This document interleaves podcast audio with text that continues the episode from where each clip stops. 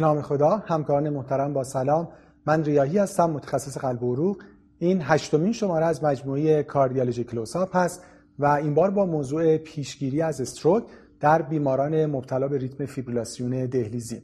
برای من باعث افتخار هست که برای این گفتگو در خدمت همکار بسیار محترم جناب آقای دکتر اورایی باشم.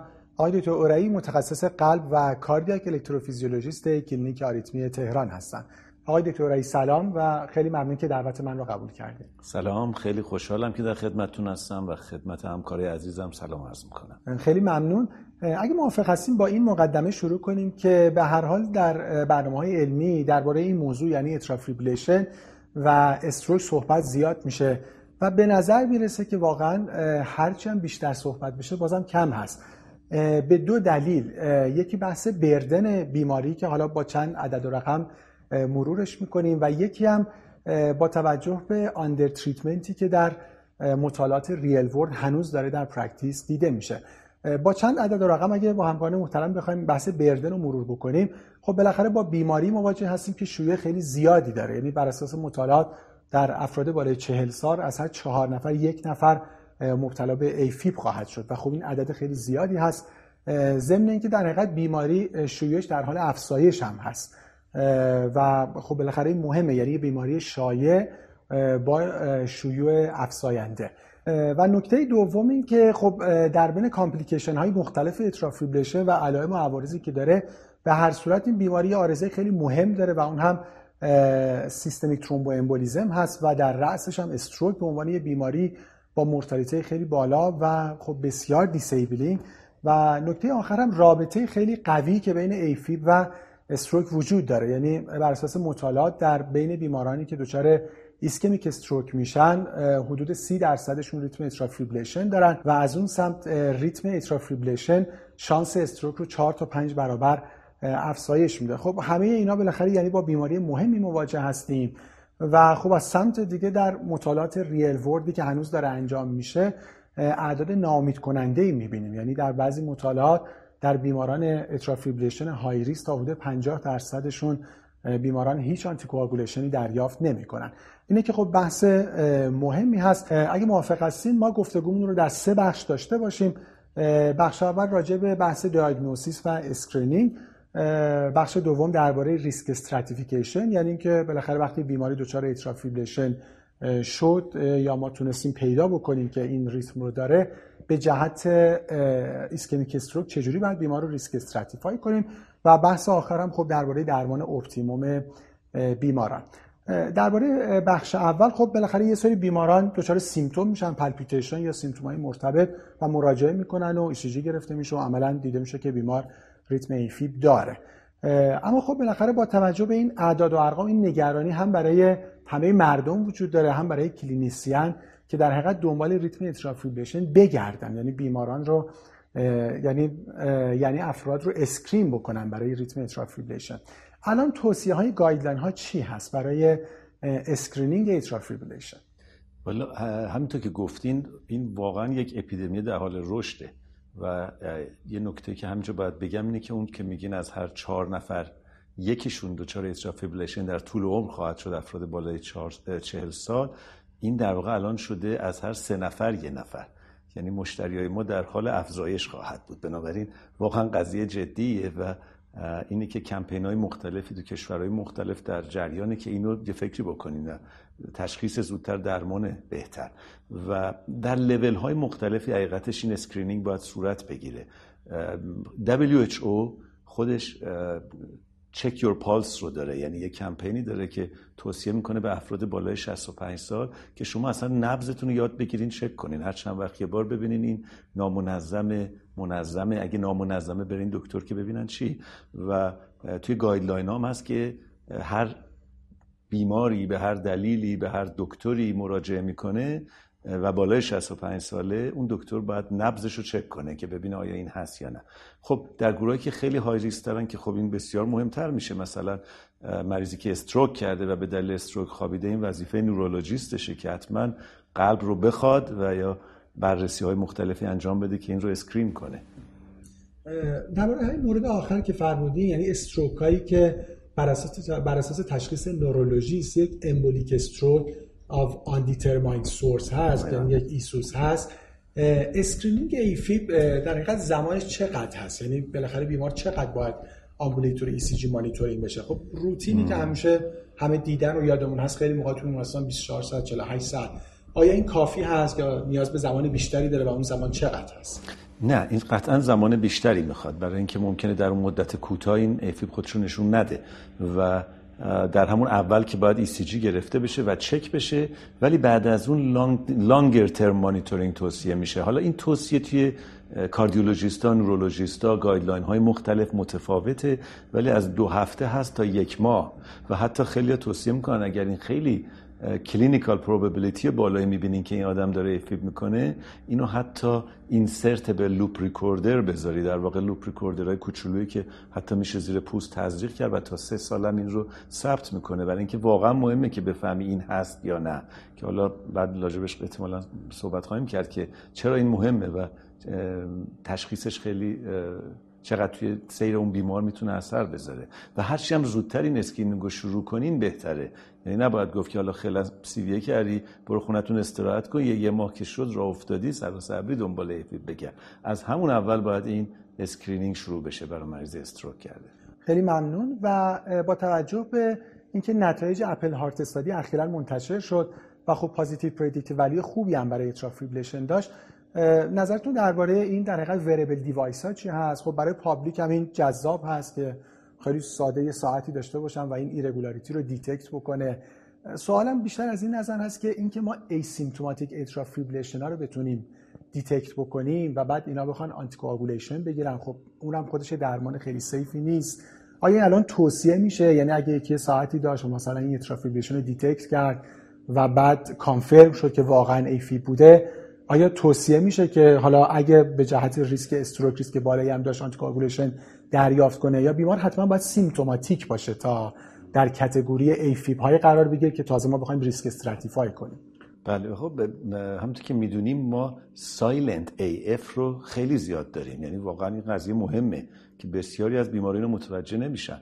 یه نمونهش این مطالعه مطالعات متعدده ولی یه نمونه خیلی واضحش یورو اف یورو اسکرینینگ که کرده بود و رو دیتک کرده بود یه چیزی حدود 50 درصد بیمارا سایلنت بودن و یه چیزی حدود 30 40 درصد دیگهشون هم تازه مینیمالی سیمتوماتیک بودن. و وقتی که فهمیده بودن ای اف هم آره من یه خورده تپشکی حس می‌کردم مالی که میگی.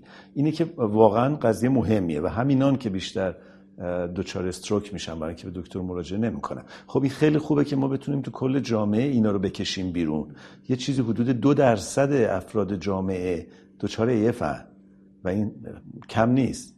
اینه که یکی از این انتخاب های خوبی که الان هست اینه که مریض بتونه خب یه ساعتی یه بریست بندی یه چیزی داشته باشه و از اون بتونیم AF اینو detect کنیم. یکی از اینا خب که شروع شد Kardia Band بود که اون دور مچ ببندی به یه Apple Watch وصل بشه و اون بتونه اونو detect کنه و حتی sampling از این رو بگیره که خود اپل دیگه جدا از اون این رو درست کرد Kardia KardiaMobile رو درست کرد پیرهن درست شد که سنسور داره می‌تونه پیرهن رو بپوشه و این پیرهن هم می‌تونه براش ای رو ثبت کنه.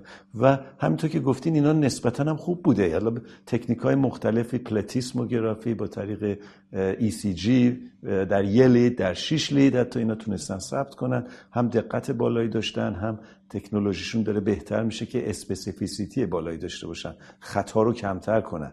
و خب البته اون قضیه هم باید دید که حالا اینا چقدر anxiety تو بیماران ایجاد می‌کنه اونایی که بیخود تشخیص میده مریض مراجعه به دکتر می‌کنه از اینها رو بالا می‌بره. ولی این داره در حال رشده و من فکر می‌کنم یه option خوبه. به زودی بهترتر هم خواهد شد. یعنی شما به عنوان electrophysiologist موافق هستین که با هر روش ساده بالاخره بشه AFib بیمار detect کرد. این نهایتا در outcome افراد موثر خواهد دقیقاً. stroke بالاخره می‌دونی یه چیز واقعا disabling ـه توی یه سنی هم می‌گیره که سنیه که آدم به باروری تو جامعهش رسیده چه از نظر خانوادگی چه از نظر اجتماعی چه از نظر تحصیلی. و یه stroke می‌تونه کل این قضیه زندگی آدم رو به هم بریزه. اینه که اگه بتونیم با یه روش fun و کوچولو اینو تشخیص بدیم خب خیلی عالیه. بخش بیمان خود شما هستن که device دارن pacemaker ICD و اونم در حقیقت تو analyze اشون مشخص میشه که episode های AFib داشتن.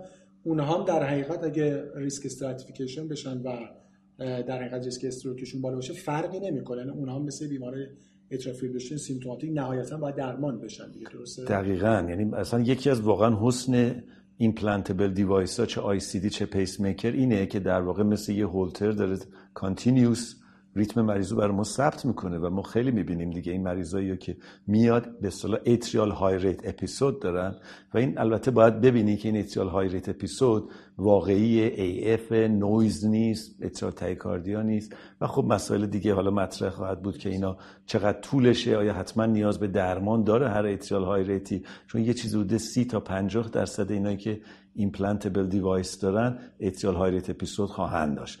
خب اونجا مطرحه که حالا چقدرش مهمه پنج دقیقش مهمه پنج ساعتش مهمه یه روزش مهمه و این نکات رو باید دکتر البته در نظر بگیره.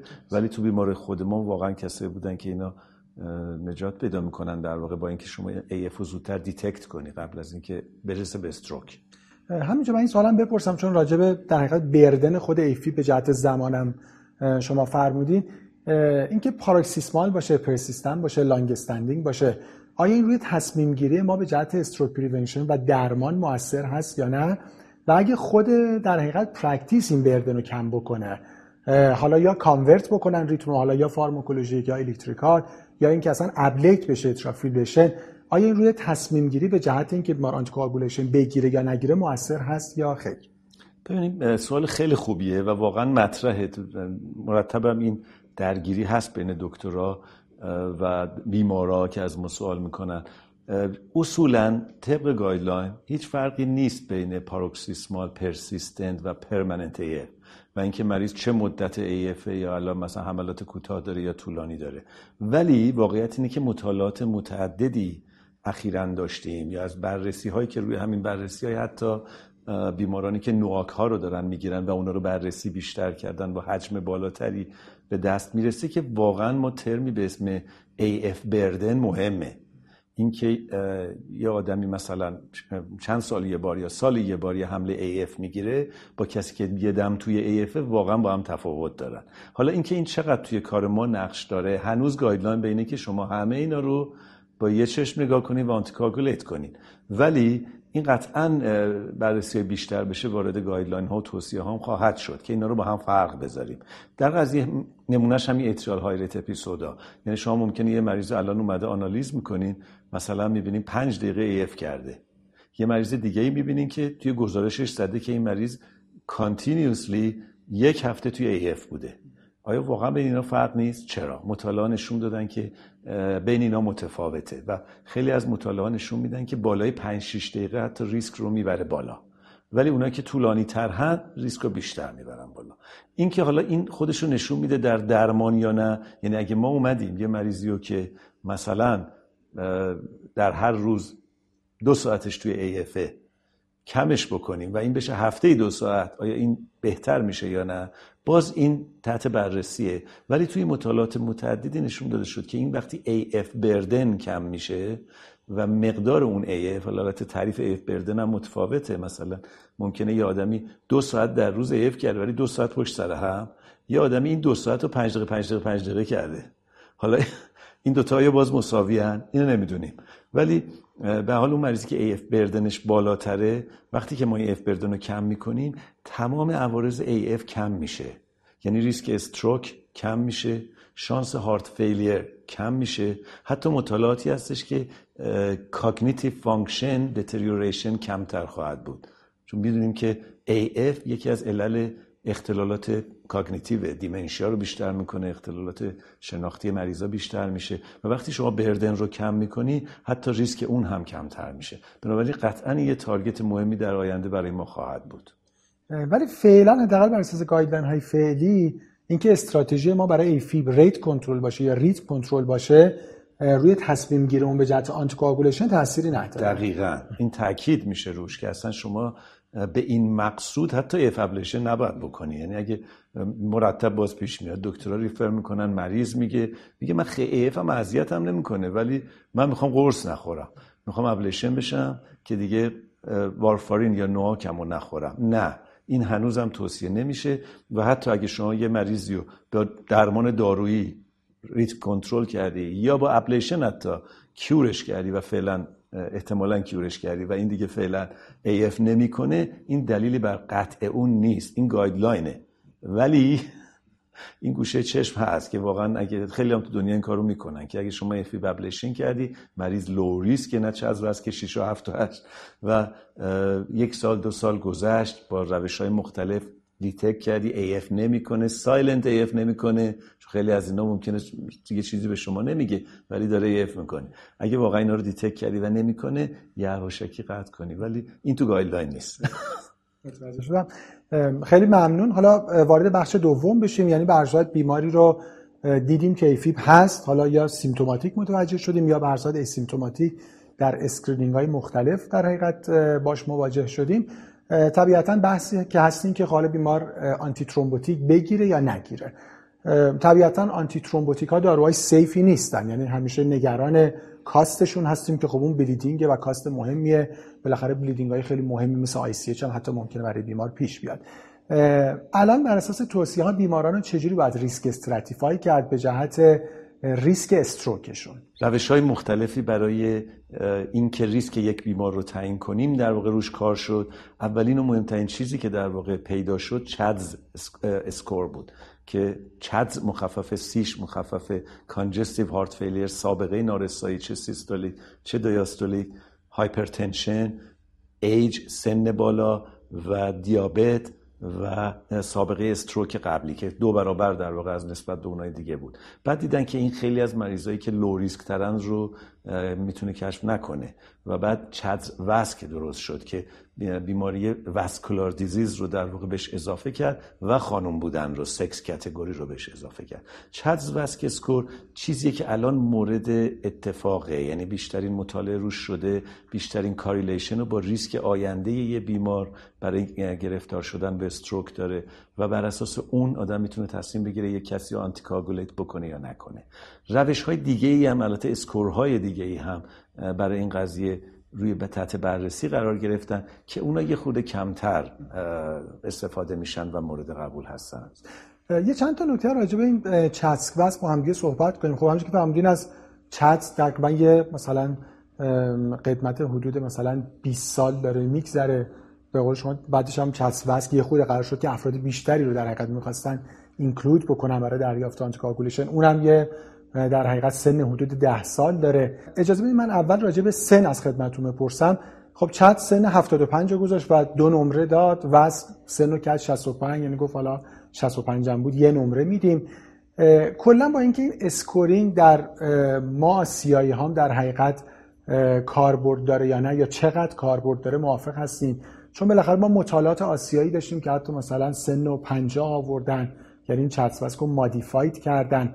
خب چون اینام دیده میشه و شنیده میشه در practice آیا موافق هستین یا ما فعلا همون CHA2DS2-VASc رو در حقیقت استفاده کنیم و به خصوص در حقیقت cut point سن رو همون 65 بذاریم یا باید بیاریم پایین تر والا متاسفانه ما اطلاعی تو این زمینه نداریم. توی ایشیان ها به مفهوم ایشیان نه ماها. یعنی اون سمت شرق شرق آسیا وقتی بررسی کردن اونا واقعا ریسکشون بیشتر بوده و در سنهای پایینتری هم در ریسک بودن تا این چیزی که چز که غربی ها می‌ذاره که 65 رو در واقع برای یه امتیاز می‌ذاره 75 رو برای دو تا ضرب در دو می‌کنه ریسک بیمار رو. اینه که ما در بین خودمون متاسفانه هیچ آماری نداریم و من فکر کنم ما بیشتر به غربی نزدیک باشیم تا به زردها و Asian های اون طرفی. اینه که در حال حاضر من فکر کنم ما باید CHA2DS2-VASc و استفاده کنیم. و سوال بعدم راجع به در حقیقت اون score آخر یعنی sex category که خب خانم ها به خاطر جنسیتشون یه score می‌گیرن. آیا این به تنهایی کافی هست؟ یعنی این آیا خودش یه ریسک اسکوری یا فقط یه در حقیقت ریسک مادیفایره نه این در واقع مادیفایره یعنی شما وقتی یه خانوم چزوست که یک میگی این خیلی متفاوته. مثلا با چزوست که یک یه آقای دیابتی. اینه که خانوم یک به تنهاییش در واقع مثل صفر مرد هاست فقط مادیفایره یعنی اگه اون خانوم حالا علاوه بر خانوم بودن diabetic هم هست حالا میشه دو یعنی ریسکش دو برابر شد. ولی اگر که چیز دیگه ای نداره معادل صفر در واقع یه خانم و اعداد برای اینکه با هم دیگه مرور بکنیم پس صفر آقایون و یک خانم ها عملا نیازی به antithrombotic ندارن. تقریبا تکلیف دو به بالام تا حدودی مشخصه. یعنی اگه یه آقای دو بشه یا یه خانومی سه باشه حالا تکلیف یک چه هست؟ یعنی چون اونم یه خود بین guideline ها بعضی موقع تفاوتی وجود داره. یعنی اگه یه آقای یک داشته باشیم یا خانم دو داشته باشیم الان بالاخره باید anticoagulate بشه یا نه؟ خب این از قبل مورد بحث بوده که با یه دونه risk factor غیر از خانم بودن. یعنی آقای یک خانم دو رو این چقدر در ریسکه؟ آیا به risk anticoagulation میارزه یا نه؟ چون هم تو گفتیم باید بذاریم مثل همه کارهای پزشکی تو ترازو risk bleeding risk stroke. و چقدر است که یک تو مطالعات مختلف خیلی representative بزرگی نداشتن و از لای اونا داریم اینو در واقع استنتاج می‌کنیم. اروپایی ها از مدت ها پیش رو guideline قدیمیشون هم اینو توصیه می‌کردن و می‌کنن که CHA2DS2-VASc یک آقایون یا دو خانوم ها هم درمان anticoagulation بگیره با کلاس دو A. اما guideline های American هنوزم دو B یعنی شما می‌تونی که maybe considered می‌تونی اینو اضافه کنی یا نکنی. و practice و توصیه خود شما چی هست؟ بکنیم. anticoagulation می‌خوان چون اینو به نظر من واقعا در ریسکن البته خداییش مهمه که شما اون یکتون چه یکیه؟ مثلا یک دیابت یا یک ایج یا یک مثلا hypertension. به نظر میاد که اینا با هم همچین یک نیستن. ما بالاخره یه CHA2DS2-VASc ساده ای داریم ولی اگه بخوایم ضرب تقسیم کنیم این, این یه دونه یه دونه این risk factor ام با همدیگه واقعا معادل نیستن. بعضیشون ریسک بالاتری دارن مثل دیابت و ایج بعضیشون ریسک کمتری دارن مثل hypertension. کاملا درست. یعنی به نظر میاد بیشتر بیشتر از اینکه این در حقیقت calculator بخواد برای ما risk stratify بکنه بیشتر low risk ا رو برای مشخص می‌کنه که دیگه anticoagulate نشن. یعنی حالا اون صفرا یا به قول شما مثلا خانم های یک. وگرنه وقتی دیگه از category low risk خارج شد یعنی یکی از اینا رو داشت حالا خانم‌ها به غیر از خانم بودنشون یکیشون عملا بیمار high risk میشه. حالا طبیعتا خب هرچی بیشتر ضمن که ولی این دیگه خیلی هم این عددا قابل مقایسه هم شاید نباشن اونجوری که فهمیدین خب hypertension دیابت بالاخره stroke آیا دو نمرهش به اندازه مثلا دو نمره دیابت hypertension هست یا نیست؟ دقیقاً دقیقاً. یعنی باید اینو واقعا تو ذهن نگه داشت که شما این مقدار ریسک با چه نوع ریسکی با چه نوع risk factor ی در واقع تعیین شده؟ و الان شاید بیشتر به دنبال اینی که کیو anticoagulation بدیم سوال نیست. کیو میشه anticoagulation ندیم؟ یعنی به نظر میاد default ما این هست که بیماران anticoagulate بکنیم. مگه اینکه بیماری خیلی low risk باشه؟ یعنی اینکه واقعا از چسب هیچ نمره ای نگیره. یا خانوم باشه و به غیر از در حقیقت sex category ش هیچ نمره دیگه نگیره. و دو تا نکته من فکر کنم اینجا باید ما اضافه کنیم که مهمه. یکی این که با اومدن داروهای جدید anticoagulant NOAC ها خب عوارض anticoagulation کمتر شده دردسرش کمتر شده. و راحت تر میشه داد. ضمن اینکه خب risk bleeding ها تقریبا همه مطالعه نشون دادن که با اینا می‌تونه کمتر باشه. اینه که الان کفه ترازوی ریسک کمتری رو ما میپذیریم. بنابراین شاید این رو باید پذیرفت واقعا که در چزوست که یک آقایون یا دو خانوم ها با یه دونه risk factor هم آدم anticoagulation رو بده چون دیگه ریسک خونریزیش کمتره. این یه نکته یعنی شاید حق با اروپایی هست و نکته دومی که یادمون نره که این چزوست برای مریضایی که لون نان والوولار اف هستن. یعنی این رو تو جای دیگه مثلا مریض HCM رو نریم چزوستکش رو بگیریم. یا مریض دریچه‌ای والوولار رو حواسمون باشه. چون گاهی دیدم این اتفاق میفته که اونا رو اونا رو در واقع باز چزوستکشون حساب می‌کنه. میگن که بنابراین ندیم. اینه که یادمون باشه اونا جدا. خیلی نکته مهمی بود و همچنین مقایسه وارفارین با نوآکا چون ما اونجا یه عدد یک و هفته درصد داشتیم می‌گفتیم وقتی شانس استروک بالای یک و هفته درصد سالانه شد بدیم که از اون به ریسک آی سی اچش در حقیقت بیارزه. با آمدن نوآکا شد 9 دهم درصد. یعنی یه خود threshold برای اینکه بیمار anticoagulate بشه با اومدن NOAC ا اومد پایینتر خب safety profile خیلی خیلی بهتری داشتن هم bleeding اشون هم در رأسشون ICH. خب اگه موافق هستیم وارد مبحث سوم بشیم یعنی بحث درمان.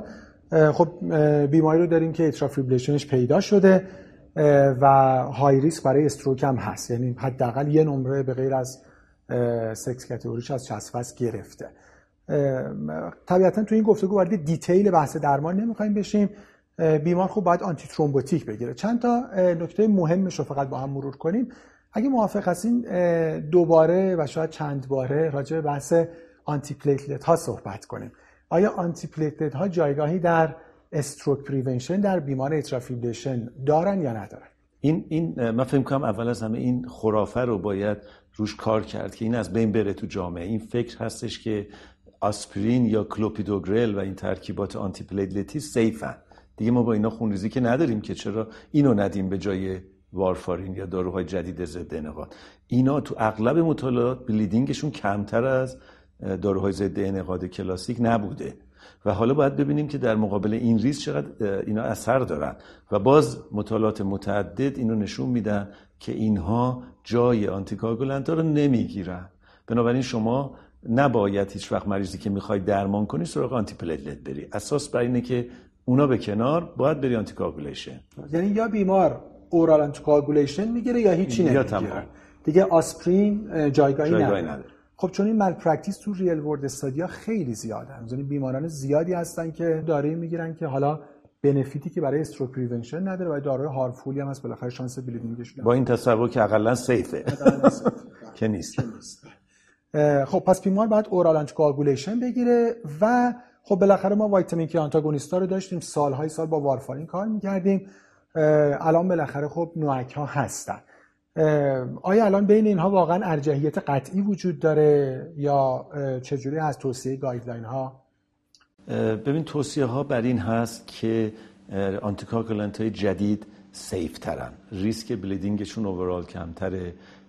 و حالا هر کدوم اینها مطالعه خودشون متفاوت بوده design شون متفاوت بوده گروه هایی که چک کردن با هم خیلی قابل مقایسه نیستن. ولی اینا رو که رو هم می‌ذاری یا دونه دونشون نگاه می‌کنی اینا اگه safe تر از وارفارین نباشن بدتر نیستن. و مخصوصا در قضیه intracranial hemorrhage که اون ور آدم از stroke thrombotic embolic میترسه این ور از hemorrhage ش میترسه. این همیشه تو ذهن هست دیگه. و این داروهای جدید intracranial hemorrhage شون کمتره. اینه که دیگه متفق القول تمام guideline ها بر اینه که اگه چیز دیگه جلوی ما رو نمی‌گیره anticoagulation جدید رو استفاده کنیم که safe تر هستن در خیلی از حالا در شرایط به خصوصی موفقتر هم هستن و دردسرهای وارفارین رو چک کردن و اون تداخل دارویی و غذایی و ایناشون هم ندارن. بنابراین اگه بشه اینا رو داره به هر حال برتری NOAC ها به وارفارین در حقیقت یک class of recommendation خیلی خوب داره با یه level of evidence خیلی قوی. حالا مگر اینکه بیمار بالاخره eligible برای دریافت NOAC نباشه. مثال بیماری که prosthetic valve دارن یا mitral بالاخره شدید دارن moderate severe دارن یا بیماری که pregnancy داره یا حالا بالاخره مواردی که هست و بیمار eligible برای دریافت NOAC ها نیست قبل از اینکه آخرین سوالم بپرسم که سوال مهمی هست خیلی کوتاه راجع به LAA occlusion هم بفرمایید که در حقیقت نقشش برای stroke prevention در بیمارای atrial fibrillation چی هست و در چه بیمارانی در حقیقت میشه بهش فکر کرد؟ LAA occlusion همونطور که می‌دونین خب خیلی چیز جذابیه که آدم به جای اینکه یه عمر دوا بخوره میره یه procedure انجام میده از طریق femoral vein میره یه چیزی اون تو می‌ذاری در auricle و میبندی و خداحافظ. و دیگه می آدم دوا نمی‌خواد. دو تا مطالعه بزرگم تو این زمینه هست که این دو تا مطالعه هم non-inferiority رو در واقع نشون دادن و حتی در غیر از کوتاه مدت که stroke ش در حین procedure procedure بیشتر بود. در دراز مدت از حتی وارفارین و خوردن anticoagulation به مدت طولانی بهتر بودن. ولی خود procedure بالاخره یه procedure ریسکیه یه procedure گرونه و این در طولانی مدت هم وقتی که اینا رو بررسی کردن دیدن که بعضی از اینا خودش روی اون clot درست می‌کنه یه راههایی به داخل دهلیز به داخل ببخشید یه راههایی به داخل appendage باز باز میشه که بعضی از اینا رو دوباره شما مجبوری بری روی anticoagulation علی رغم این کاری که کردی. بنابراین توصیه ها الان به صورت guideline ی اینن که اینها کلاس دو B هستن. در کسایی که در طولانی مدت نمی‌تونن وارفارین استفاده کنن یادمون نره که اینا رو تو کوتاه مدت هم بالاخره باز anticoagulation باید بدی. بنابراین در اون گروه هایی که totally contraindicated مصرف anticoagulation ها هستن باز قضیه خود تاریکه که چه بکنی. گرچه که اینا رو توی اروپایی به خصوص مطالعه کردن که از همون اول هم anticoagulation ندی حالا چقدر safe ه. این در حال حاضر جایگاهش بیشتر برای مریضیه که کوتاه مدت می‌تونه در اون تیکه اول یک ماه چل روزش anticoagulation بگیره تا این endothelialize بشه. ولی در طولانی مدت براش نمی‌خوایم anticoagulation حالا خطرناک اون نمی‌خوایم انجام بدیم. وگرنه choice ما همیشه anticoagulation anticoagulation مگه اینکه بیماری absolute نتونه long term دریافت کنه که حالا اونم تازه با کلاس 2 B recommendation خیلی evidence و تو ذهنمون باید باشه که این باید مرتب چک شه. یک یک سال بعد دوباره باید اکو مری بشه ببینی که این روش clot درست نکرده راه وا نکرده و این درد سراشو بالاخره داره. اینجوری هم نیست بذاری بگی برو خونتون تموم شد. و آخرین سوال من که خب سوال مهمی هم هست که با توجه همه نکات مهمی که گفته شد یعنی این شیوع بالا این بردن خیلی زیاد این رابطه خیلی زیاد با stroke و این درمان خوب یعنی بالاخره ما درمانی داریم بحث anticoagulation که شانس stroke رو تو مطالعات تا دو سوم می‌تونه کم بکنه. یعنی عملا الان از AF به عنوان یه modifiable risk factor برای stroke یاد میشه. مثل hypertension که خب می‌تونه درمان شه AF با anticoagulation بیمار دریافت بکنه خب واقعا شانس stroke ش خیلی کم میشه. ولی real world study ها اوضاع خیلی خوب نیست. یعنی تو practice خیلی اعداد ناامید کننده ایه تو بعضی registry ها تا 50 درصد بیماران high risk تازه هیچ anticoagulation ی دریافت نمی‌کنن.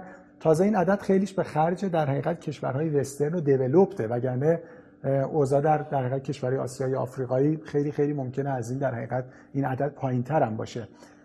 barrier هاش چی هست آقای دکتر در practice که اینقدر بیماران کم anticoagulate میشن؟ والا همونطور گفتین underdiagnosis به کنار undertreatment مشکل بزرگتریه تو همه جای دنیا. و این مشکل البته با داروهای جدید ضد انعقادی خود کمتر بوده. ظاهرا بالاخره compliance کم بیشتر بوده.